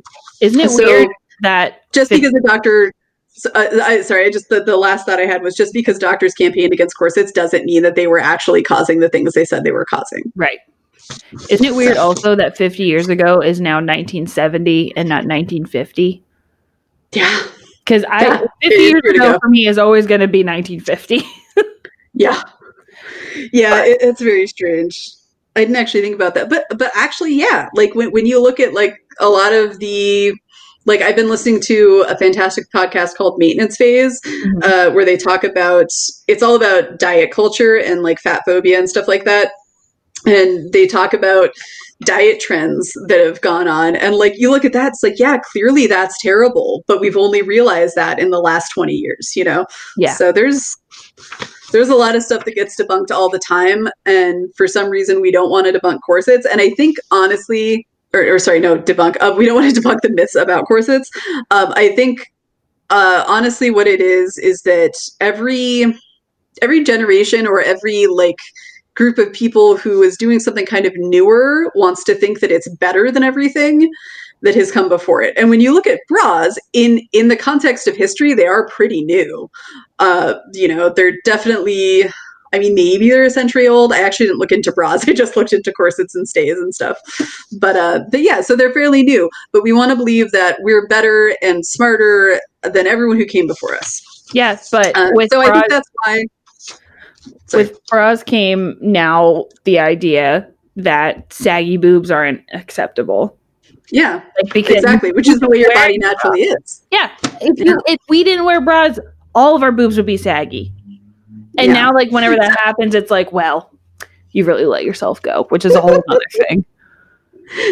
Yeah, and I mean, like, honest, it's just it's changing fashions and stuff like that, and really being forced into any kind of clothing is going to feel oppressive whether or not you were forced into it like by a person or by society you know? Like so there's always going to be people who don't like wearing like lots of layers or they don't wear, like wearing things that are even constricting in any way. And so of course those are the voices i think that have come sort of to the top of like the the women who were wearing corsets complaining about them were either probably being mistreated in some way or they were being led to believe they were mistreated or they actually just didn't like the way that it fit and that's fine because not everyone's going to like every fashion um i pre- like actually like uh, i can't wear rompers like no, any either. romper I have tried to get. I cannot wear it. They all give me camel toe. I have a little bit of a long torso, and it's just it doesn't work. You do have so there's just certain trends that some people can't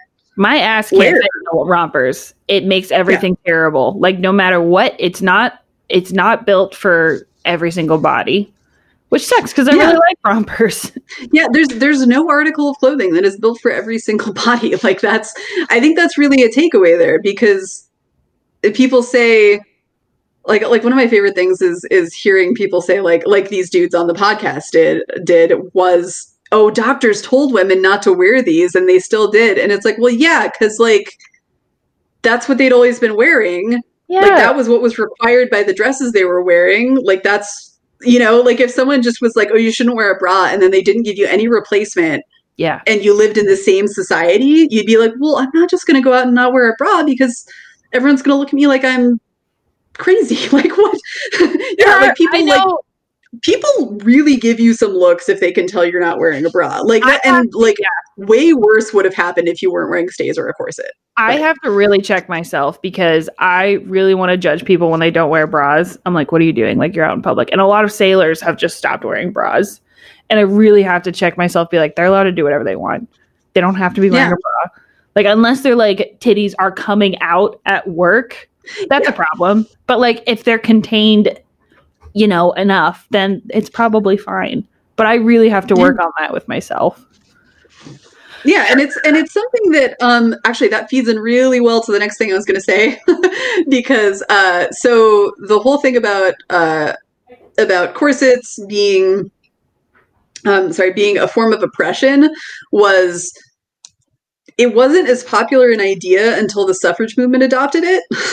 so it's like it's well basically like you have like at first maybe you have some women who like legitimately don't like them and they don't want them to be a thing. And then you have like the men who are like well you know like your fashions are stupid and you know like the women are making too money too much money because they figured out how to how to design these things. And now they're making them for them, themselves and for other women and they're making money you know? So like you've got that going on. And then then you have the suffragettes being like well women shouldn't be forced to wear anything specific which is true. Um, but then they take on the corset and they're like oh yeah well these doctors are saying these horrible things are happening. Like why are we forcing women into these things that are hurting our bodies? Which is a totally legitimate concern. And i'm not saying that they were dumb or anything because there's no way they could have known that that wasn't actually accurate. Um, a, a lot of doctors just didn't know what the causes of things are. And they were like eh corsets? Maybe? Like that kind of was a trend, you know. So I'm not saying that the suffragettes were wrong to, you know, say, oh, corsets are bad and all that. But what I will say about it is that it was sort of predicated on an idea that did not all come from the way women felt necessarily. Mm-hmm. It was more of a symbolic thing. Yeah. All right, so so let's move on to myths because, like, as anyone can tell, as I'm talking my way through this, like, you can kind of understand my personal viewpoint on corsets uh, is that they're fine, um, which I think is pretty obvious as uh, the way that I'm talking. But we'll talk about some specific myths um, that I have found out were not true that I thought were true that kind of changed my ideas. So, so for one thing, a lot of the so you mentioned the Guinness Book of World Records I did. before and like how you see like the woman with the super tiny waist which i saw when i was a kid too and i was like that's fucked up like that's interesting but who would ever do it Right. um that tends to be the narrative that gets highlighted the most um, when anyone talks about corsets they're mostly not really talking about how corsets were ever worn like at the time when they were worn uh, normally um, they're just talking about the examples of what's called tight lacing and that's not a specific there isn't a specific measurement to say what is and isn't tight lacing. Effectively, what it is is that if you can't breathe and you're fainting and like you're doing all of the things like that or having all of these bad side effects, you're probably tight laced and you shouldn't be because you're using um like like a you're hurting your body and b you're also not using the article of clothing the way that it was meant to be. It's like wearing clothing that's too tight. Um, so the tight lacing gets a lot of attention, um, despite the fact that it was really only popular during a short period of Victorian history. Uh, And Mhm. people wrote about it because it was weird, not because it was like people wrote about it. They like had fashion plates and stuff because they were like, "This is a strange thing. Like, why is this happening? Like, it's it's like, oh, what's a weird fashion tra- trend today? Uh, well, like like waist training. We can talk about waist training actually, because like people wearing those tiny waist trainers, like, and you can see pictures of like like I'm thinking specifically of like Kim Kardashian and like her sisters and stuff.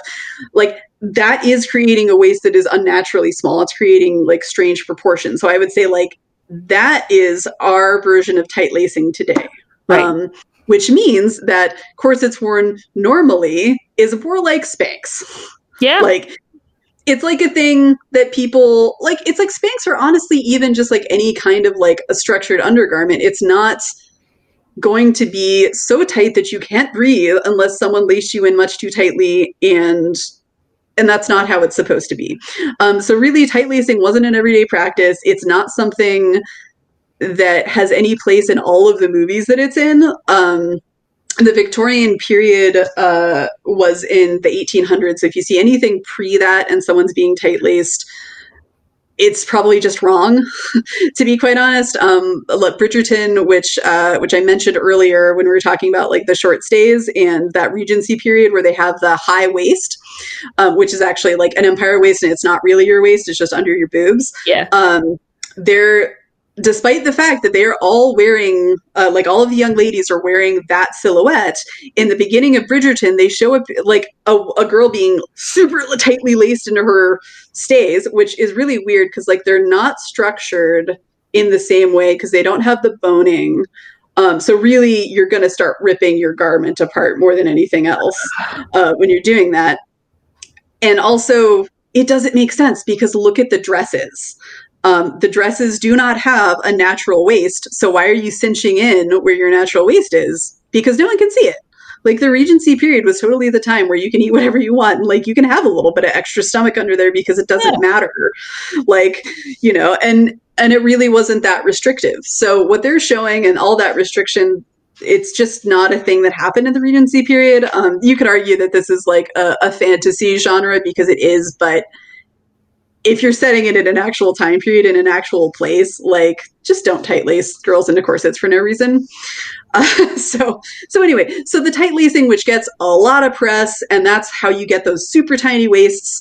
Um, that really wasn't very common. Uh, there is also no evidence of women having ribs removed to fit into corsets and make their waist smaller. This is something that I I was told this as fact uh, at the library when I was a little kid and I went to the living history thing. They were like, "Oh yes, women would get their ribs removed to try to, you know," and it was all this narrative. It all puts it on the women. Like it all says like women. I mean, they just did all these dangerous things to look really good, and it's like, uh, okay, but did they? Uh, and it turns out no, they didn't because surgery wasn't a very common thing to happen then anyway, and you wouldn't put your life in danger to get your waist a little smaller. Right. Like, yeah. So so there's there's no evidence of rib removal. Um, also, as I mentioned before, uh, men wore corsets and stays as well um, in history, and but it was mostly for their stomach. Uh, and of course, since uh, since men were the ones who were running the you know printing presses and that kind of stuff, when fashion got made fun of, it wasn't men's corsets that were getting made fun of; it was women's. Right. Um, so there's also that. Um, the average waist size is another thing I want to talk about because a lot of people, I think, believe that these women were being corseted down in like the you know 16 17 1800s um, down to like 16 or 18 inches as a norm that's not true. Right. that's not true at all. Um, the average from extant garments so like garments that have survived is about 24 inches. Um, and that was in the victorian era and that's when tight lacing was the most popular. So 24 inches is still a very small waist but that's like that's like someone who's like a younger oh and generally those were from uh, young women's garments as well not Yeah. older women so there would be it's a miss someone which means she's probably like teens or 20s Mhm. as opposed to a mrs which would be like later on like um, and after you have children Yeah. and you gain more weight yeah absolutely so so these these garments that are the 24 inches are from generally younger girls um, as we've talked about like the nutrition wasn't as good so maybe they were just a little bit smaller but they weren't as much smaller as people are thinking Mm. also when you measure a corset um, when you measure a corset just on its own, like you have like a corset on a dress form and you're measuring to see uh, how big it is, please understand that a corset is going to be necessarily smaller than the waist size of the person wearing it, because otherwise the uh, the lacing of it doesn't do anything. Right. Like if the corset is the size of your waist, it's not cinching. It's it's not doing that support that you need it to do. So it, yeah, so you can't just just measure the corset. You also have to say like, oh, and then you add a few inches so that you you know you realize like, oh, okay, this this person wasn't you know they didn't have a 20 inch waist, maybe they had a 24 inch waist, and right. they have a 20 inch corset in case they lose a little bit of inches or their weight fluctuates because a corset or stays is actually easier to adjust. Uh, yeah. They also were generally made for a woman specific body and not like just a general woman, but like your corset would be made for you. Yeah. Um, or like your pair of stays would be made for you. So it wasn't like a mass produced thing that women then got stuffed into, um, which is what we're doing today. Um, and it's wrong. Um, so yeah, so there's that. Um, also, oh, here's another one. So I think it was Emma Stone, I want to say, who got really popular for talking about this a while back, but it was, uh, she said her organs shifted um, from wearing a corset a lot. Um, that can happen. Your organs can also shift when you are pregnant. Um, so I, I would be curious to see what she means and like how much they shifted and did they just go right back when you stopped wearing the corset also how tightly were you laced because if you were laced super tightly and you couldn't breathe very well well somebody is doing you wrong. Yeah. Um so emma stone if you hear this you were laced way way too tightly and that's fucked up. Yeah. Um, anyway, so so there's that. Um, so yes, the shifting organs is like partially true, but it's way not as bad as anyone says that it is. Really, um, when you get down to people doing the extreme waist training or the extreme tight lacing, then you do get into issues where you have um, more more health issues, um, just in general. Uh, a thing that corsets actually can do is they can weaken your back muscles because the corset does all the work for the back muscles basically oh. so like if you are wearing corsets that can happen if you're if you're wearing them constantly um, but that's just that's just something to know so like they can have effects but they're very understandable effects if you're wearing the garment correctly let me see here um, yeah, I just have one written down here that was from a video that I was watching. Uh, people were not just smaller back then. Um, like there there are examples of like 30 some inch waist from the 1800s from garments that still exist. Like it's not people weren't just smaller. And Hope and I actually have experience with people just assuming that size has changed based on like a historical thing because people would always come down below on the boat that we work on and because the overhead, which is the ceiling, is like super low, people would be like, "Oh, I guess people were shorter back then." Which just tells me everything I need to know about like how people figure things out. It's just like I, assumption. How many times do you think we heard that phrase? Thousands. Oh, if not geez, I don't. I don't even. Never know. funny. no, it's never funny, and it's also like looking someone in the eye who actually believes that. It's really hard to know what to say right. because I'm like, I really think like. I think people think like watching watching movies that are set in the Regency era where like they're all actors and everyone's super thin because that's how they cast it. They think that maybe that's the truth. Or you look at garments that still exist from maybe like a rich woman who was tight lacing because she can because she doesn't have anything else to do. Um, and that was um, actually the reason why some women did that was to show like I don't have to work so I can have this super oh. tiny waist and be high fashion because like I'm literally just sitting or whatever all day. Kim Kardashian. Um, so, like, yeah. So it's like if you have a lot of money, you can afford to like wear things that restrict your ability to move and you know, you could afford to like wear things in a way that kind of you know creates a person who can't work but a lot of women worked while they were wearing corsets a lot of women worked while they were wearing stays pairs of bodies like so you look backward and, and like every class of women was wearing these they yeah. were doing all kinds of work you know like whether that's like something that would be super hard on someone like um like laundresses back in like you know 1700s or whatever like that's a pretty shitty job because you have to like constantly be dealing with like heavy clothing and all that and like you know so there was a lot of stuff that you could do while you were wearing corsets um like I would point to if you watch Pirates of the Caribbean, there's a, a moment where Elizabeth Swann is being laced into it's not a corset, it's actually stays, oh. um, for what appears to be the first time, which is fucking weird because she definitely would have worn them before that. Um, I almost put a whole like diatribe in the video that we made about Pirates of the Caribbean, but I was like, that's way off course. I'm just gonna I'm gonna keep on sailing. but yeah, she definitely would have worn a corset before. And if you look at her maid, in like that scene and other scenes, she is wearing a corset or stays yeah. or like well, she's probably wearing stays. Um, but like so people who are working were wearing these too. So how does it seem likely that they were actually torture devices? Um, mm.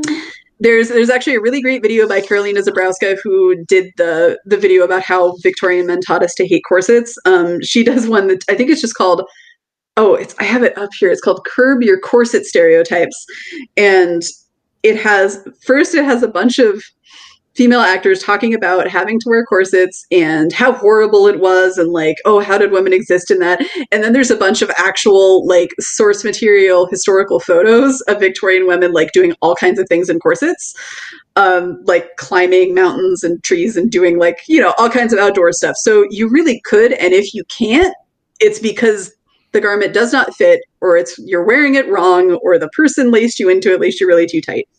It's almost like um, guys wearing heels for the first time and being like how do you get anything done in this? And it's like you just do. You just you just yeah. you just get it yeah done. you just go do it. Yeah. And like you get used to it. Like there's yeah. lots of things you can get used to. Um let me see. Okay so we talked about how the fact that you don't get hysteria and pulmonary, pulmonary diseases, all these kinds of things. Um, oh, I do want to talk about just just to rag on those doctors again. Um, so the things that they all said were were caused by corsets have basically all been things that like we don't have evidence that's actually true for one thing um, also many of those diseases were not particular to women and did not go away or we've since found other causes. So mm-hmm. it's like, you know, we say that that corsets could cause uh, like like fainting or something. Well, people still faint even when they're not wearing corsets. So maybe the problem was like, oh, this woman's too warm and no one was listening to her or something, and so she fainted. Um, also, fainting is not mentioned that much in a lot of uh, uh, uh, like so if you look at like diaries versus fiction at the time like fainting is mentioned in fiction but it's kind of like as a way to make the story move along. Whereas if you read diaries from that time period like the 1700s 1800s you're not finding anyone saying like oh i fainted today or like oh like sissy fainted. We had to take care of her. You know like none of that is happening. So like it probably wasn't actually as common as people are saying it was. I'm not saying it didn't happen, but it's much less common. Uh, then also, I think the last thing I want to talk about is uh, the way that we wear corsets in like movies and all that kind of stuff is just completely wrong. And the way that I've seen a lot of women, particularly the ones who want to be pirate wenches, wear it, uh, tends to be wrong in that there always needs to be something under the corset. They were not meant to be worn straight against your skin. Um, I think there's even like a television show on Netflix where they have like a scene of a, a, woman having her corset taken off and she's like it, it had cut into her back and it's supposed to show like like how painful these things were. And i was like well she's wearing it wrong. Like you would have like a shift or a chemise or something under that to keep it from rubbing up against your skin. So there's just all kinds of things all kinds of things that we do in movies and uh, just sort of the bias that we reinforce with ourselves uh, mm-hmm. is creating a bad rap for corsets that probably should not exist. Uh, and like all kinds of clothing, it depends on how you're wearing it, how long you're wearing it, you know, how is the garment made, what is the quality, like did the person if someone helped you, like did they do the thing they were doing? Is it positioned correctly? Like what all of these things are things you need to take into consideration when you're wearing any kind of especially like any kind of garment that's not you know a loose thing you want to make sure you're wearing it correctly. So i think generally the problem that a lot of people are having with corsets is that they if they've worn them, maybe they haven't worn them correctly, um, or we're sort of seeing interviews and things by actors who have had um, costumes that are designed not by corset makers. Um, like they didn't have like a corset maker make their corset, but they had like a costume designer who looked at pictures and then made a corset and then put them in it. And that doesn't mean that the corset is going to be the same as it should have been for that time period, if that makes sense. Yeah. Yeah. You know, so it's like someone who doesn't really have the historical knowledge and is going for a look will not necessarily make something that's like as comfortable as it should be. Right. Um, and while I'm talking about uh, corsets and stays being like people being able to do stuff and like that, yeah, you can totally breathe in them and all that, um, I just want to reveal to you Are you wearing what I'm wearing underneath. Wow! Um, so, so I just undid my. whole life shirt off for me. I, I'm wearing a wrap dress just in particular because I was like, oh, I want to just like hide the fact that I'm wearing it, and then at the end just be like, I've been wearing a corset for this whole time, uh, Yeah. and it's been. What a reveal! And it does. Like, it Can you changed- stand up? It changed the way I'm. Yeah, it changed the way I'm, it's not long enough for me, unfortunately, because I have a long torso. I actually made this. You made mean- that? Yeah, um, it's it's it's pretty it's pretty poorly made in terms of corsets in general, and it should be. I'll probably post a picture like of it on my dress forum online. I don't think I'd post a picture of myself because I just have a tank top underneath it. Yeah. But um, but I am wearing it correctly. I have a tank top underneath. Um, I actually laced it for the most part myself. I pre-laced it and then I like put it on and got things mostly tightened. And then I did have to ask Chris to help me tighten it a little bit further. Um, and but that's mostly because I have a shoulder injury yeah. I didn't want to like, put my shoulder back there. But I probably could have actually laid the thing up myself, which is another myth because every it seems like every person who's been like who's talked about like getting ready wearing a corset, they think that you can't put it on by yourself, and you can. I was this is thinking a pair of stays. I was thinking your boobs did look different, but I wasn't gonna say anything. You know, I was gonna be like, I was just like, oh, that shirt makes her boobs look different than normal. They're higher. They're Yeah, higher up. I was like- see a little bit of cleavage, I, which is I weird. like, but when I was a little bit. I'm was like, actually is she pregnant? Is she gonna tell me this episode that she's pregnant? No, I am not pregnant. I'm not pregnant. But but what I'm wearing is I'm wearing stays that are similar to what would go underneath this like Marie Antoinette dress. All right. Effectively, they're, so they're 18th century stays, which you know. So effectively, if I wear this for the rest of the day, I'm going to get hysteria, right? Yeah, that's how you get out of work tomorrow. yeah, uh, yeah. So obviously, wearing wearing a pair of stays for like the I guess I've been wearing them for like two and a half hours at this point because I was wearing them for before. But like obviously, wearing it for that long doesn't mean that I know exactly what it would be like to wear one every day.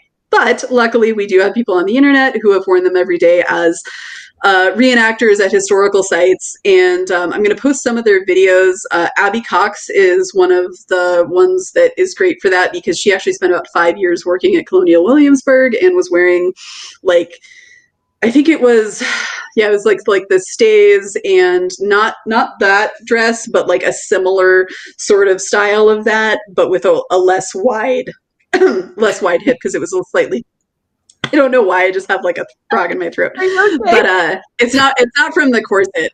So well, but anyway, so um, so there there are people online who have had a lot of experience doing like reenacting and stuff in this kind of garment, and I'll put some of those videos up online to show people. Also, I will once again name drop Bernadette Banner because she's a wealth of information in this kind of stuff.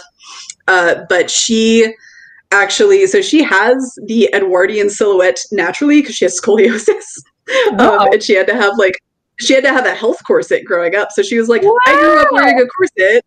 Like this is what it's like. Like you know, like he, and she and she shows in some of her videos like here is the cor- the corset that I wore, which was it's like a a plastic like a medical device basically, but it does the same thing.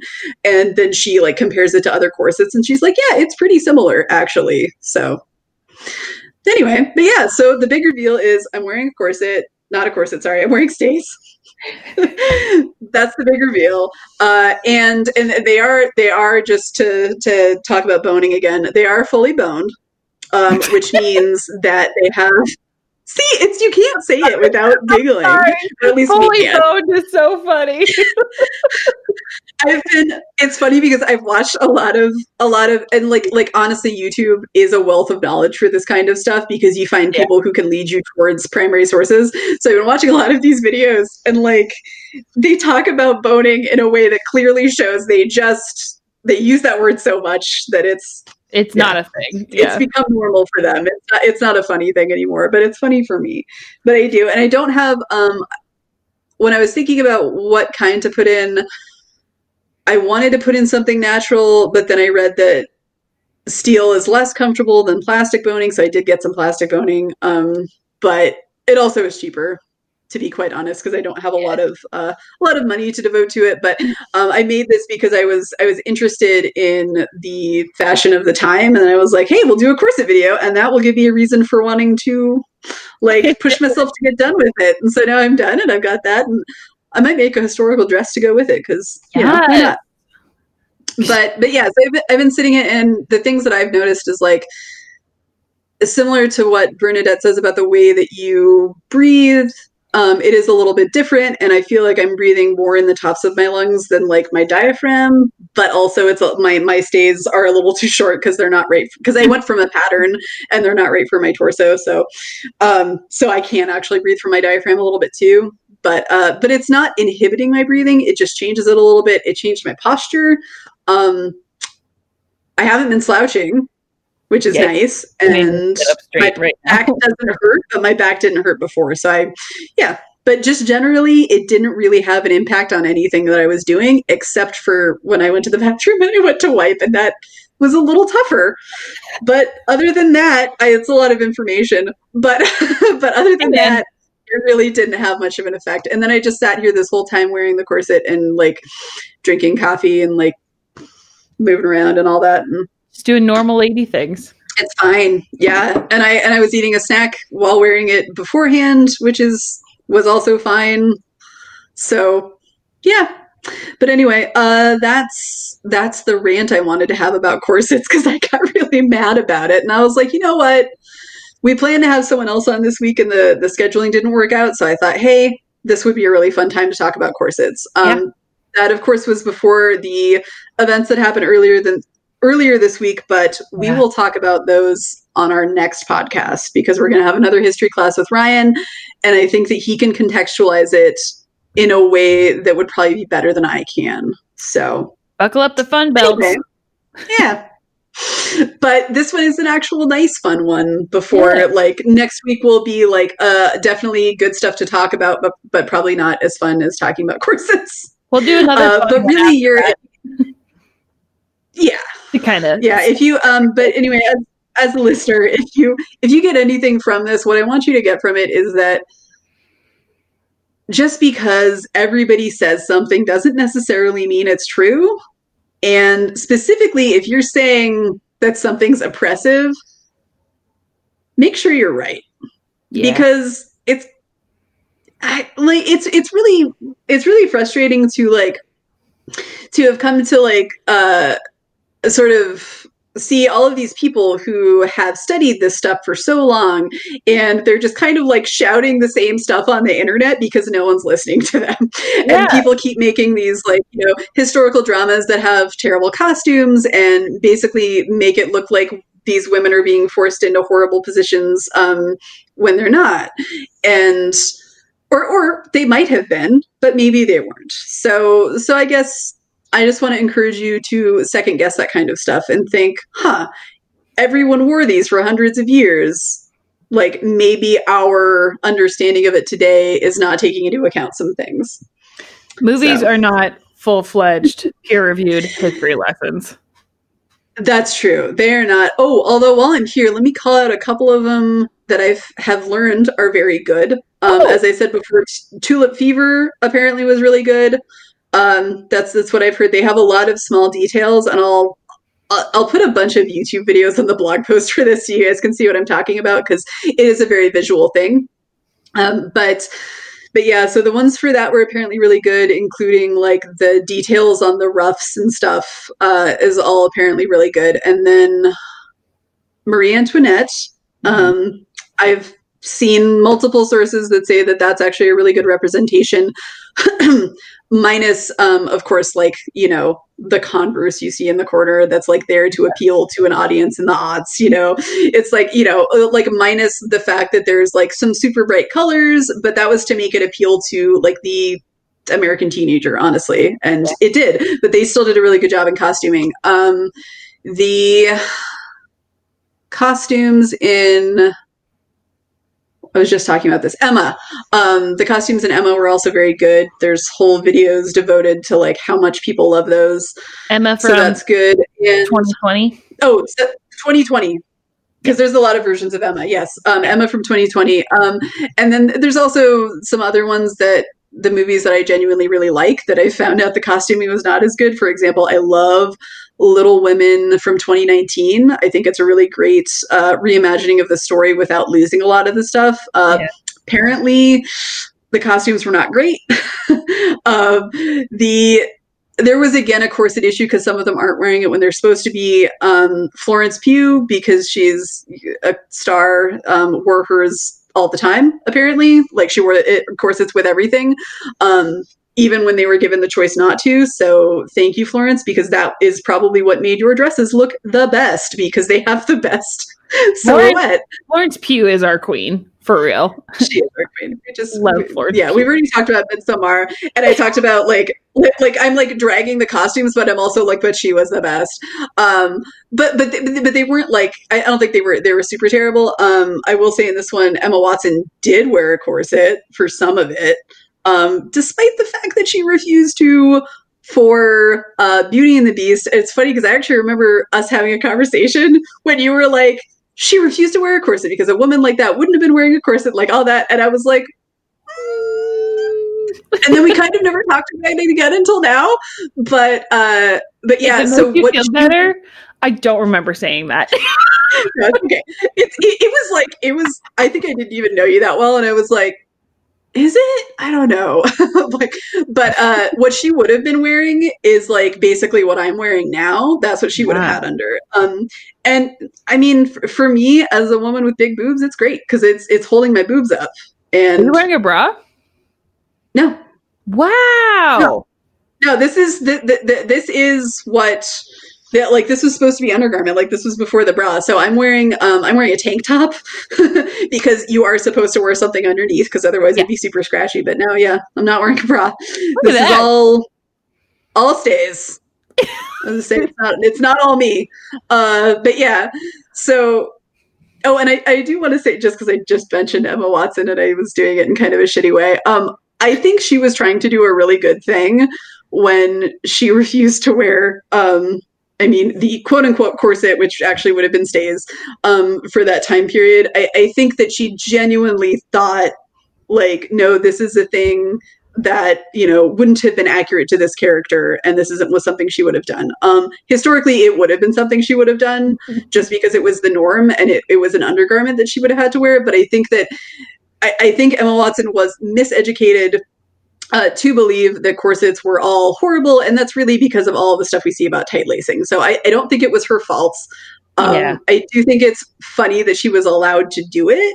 Yeah. Uh, but yeah. So, I mean, hopefully at this point, and I think because she was wearing a corset for parts of Little Women, I, I, think that maybe she realized, like, oh, okay, that wasn't quite right, or right. something, and that's fine.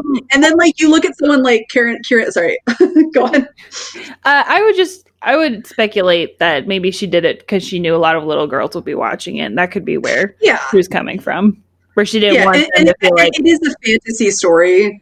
Yeah, it is a fantasy story, and I get that. I think they could have done it.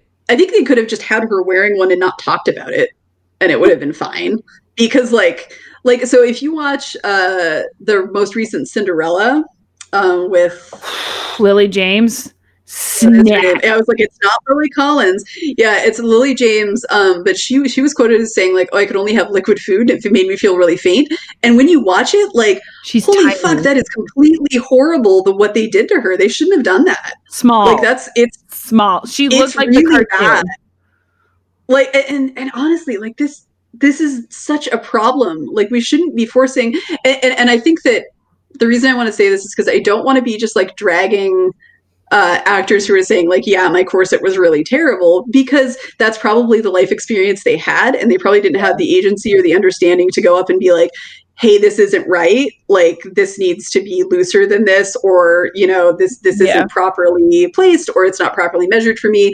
Like i'm sure as a young woman in that situation you either wouldn't feel like you could say something um which is which is why it's actually impressive that emma watson was actually felt like she could. But like you wouldn't feel like you could say something. You also wouldn't know like how it's supposed to fit and how it's supposed to feel. So i'm not like dragging any of these actors because if they did have that issue where like they could only have liquid food or you know like emma stone was saying about how like you know it was horribly uncomfortable and she couldn't breathe and stuff like that's the experience they had and i'm not arguing with that but what i will say is don't work with that costumer again because Yeah. that person did not do their research um, and it's irresponsible to lace someone down as tiny as they did to lily james. Like that's that's a fucking travesty. That should never have happened. And like when you look at that like okay so like why did they do that to her when it was okay for oh no maybe that was before beauty and the beast i can't remember which one came out first i'm wondering if beauty and the beast came out before came cinderella out in 2015 or 2014, and then Beauty and the Beast came out in 2017. Okay, so I, I, I wonder a little bit then, was it? I mean, not that like that she was necessarily reacting to the Cinderella movie, but I wonder if Disney was like, yeah, we got some bad press for for like making Lily James look like the super tiny waisted cartoon, so Yeah. maybe we'll just go with this and like not have her wear a corset. In which case, I understand that, and also it is important to point out like both of those are they're not historical dramas; Yeah. they are Disney movies. Um, Yeah. yeah. But anyway, I, I I still think like you know for Beauty and the Beast because there's a time period that they could have wor- had her worst days and it would have been fine, and they probably wouldn't have like had any way that they could see it. Like unless you saw her dressing, it would have been fine. But yeah. yeah. So so there's there's a lot to be there's a lot to be said still in the corset uh, topic, but like just generally, I would say it's like any article of clothing. Like if you're wearing it wrong, if you're wearing the wrong size bra, you can have back issues and you can Yeah. have, you know, stuff cutting into your shoulders and all that. So it's similar to that. Honestly, it's it's probably more similar to that than it is to torture devices. And if it feels like a torture device, it's because someone laced you in way too tight. Yeah. But anyway, so yeah, corsets. History with Rosy about Yeah. corsets. Turns out they're not that bad. Turns out, turns out that when men are writing history and they have a reason to dislike corsets or think that women's fashion is ridiculous, then those things are going to get demonized. And sometimes those things last on way longer. And of course, like there are horror stories out there, but they just were not. They weren't most of them. Yeah. so Yeah. anyway so that's uh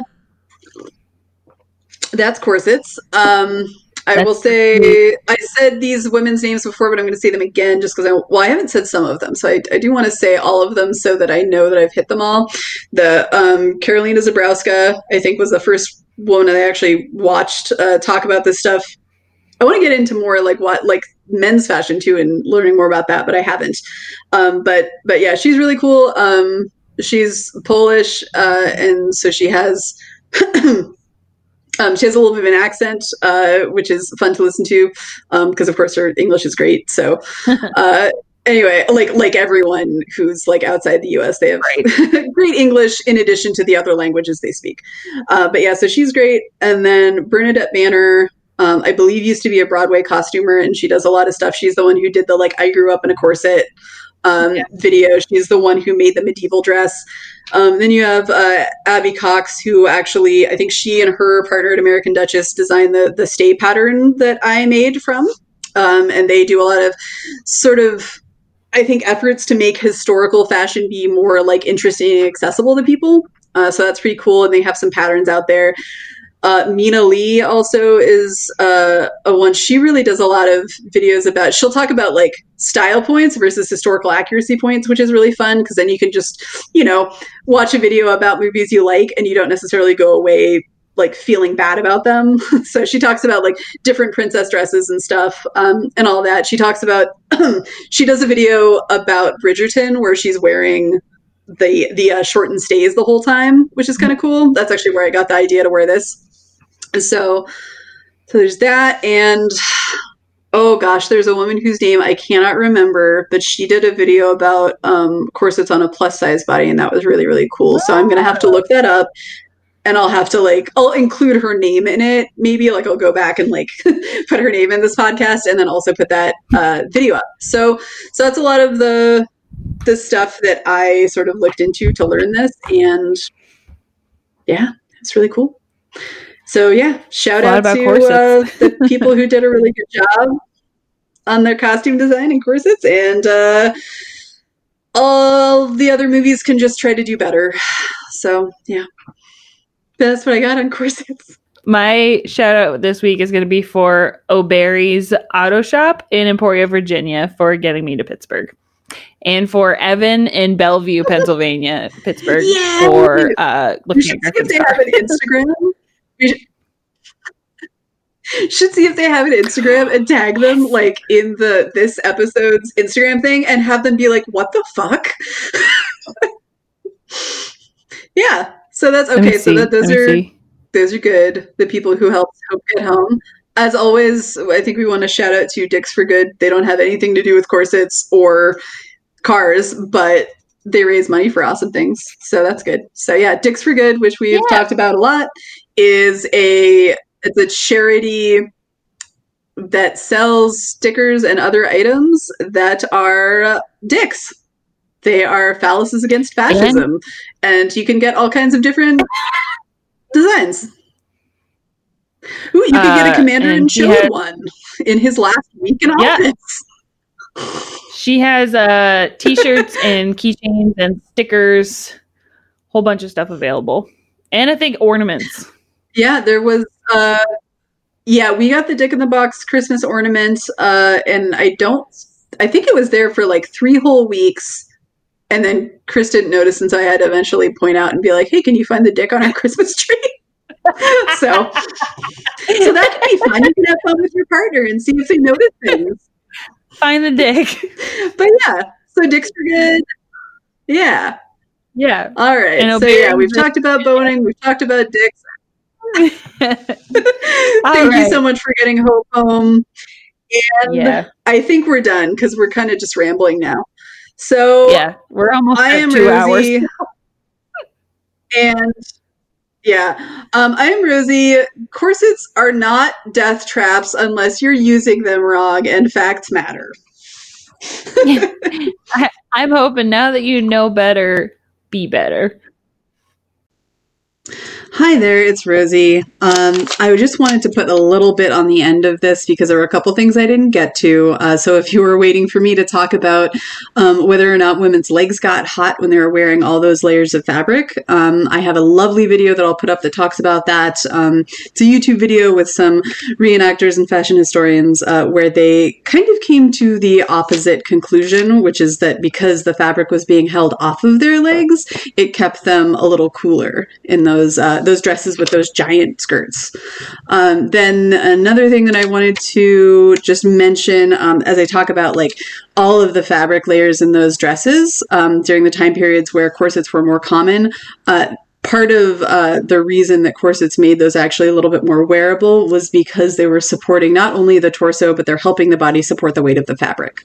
So I just wanted to put those little bits in. And uh, once again, thank you for listening.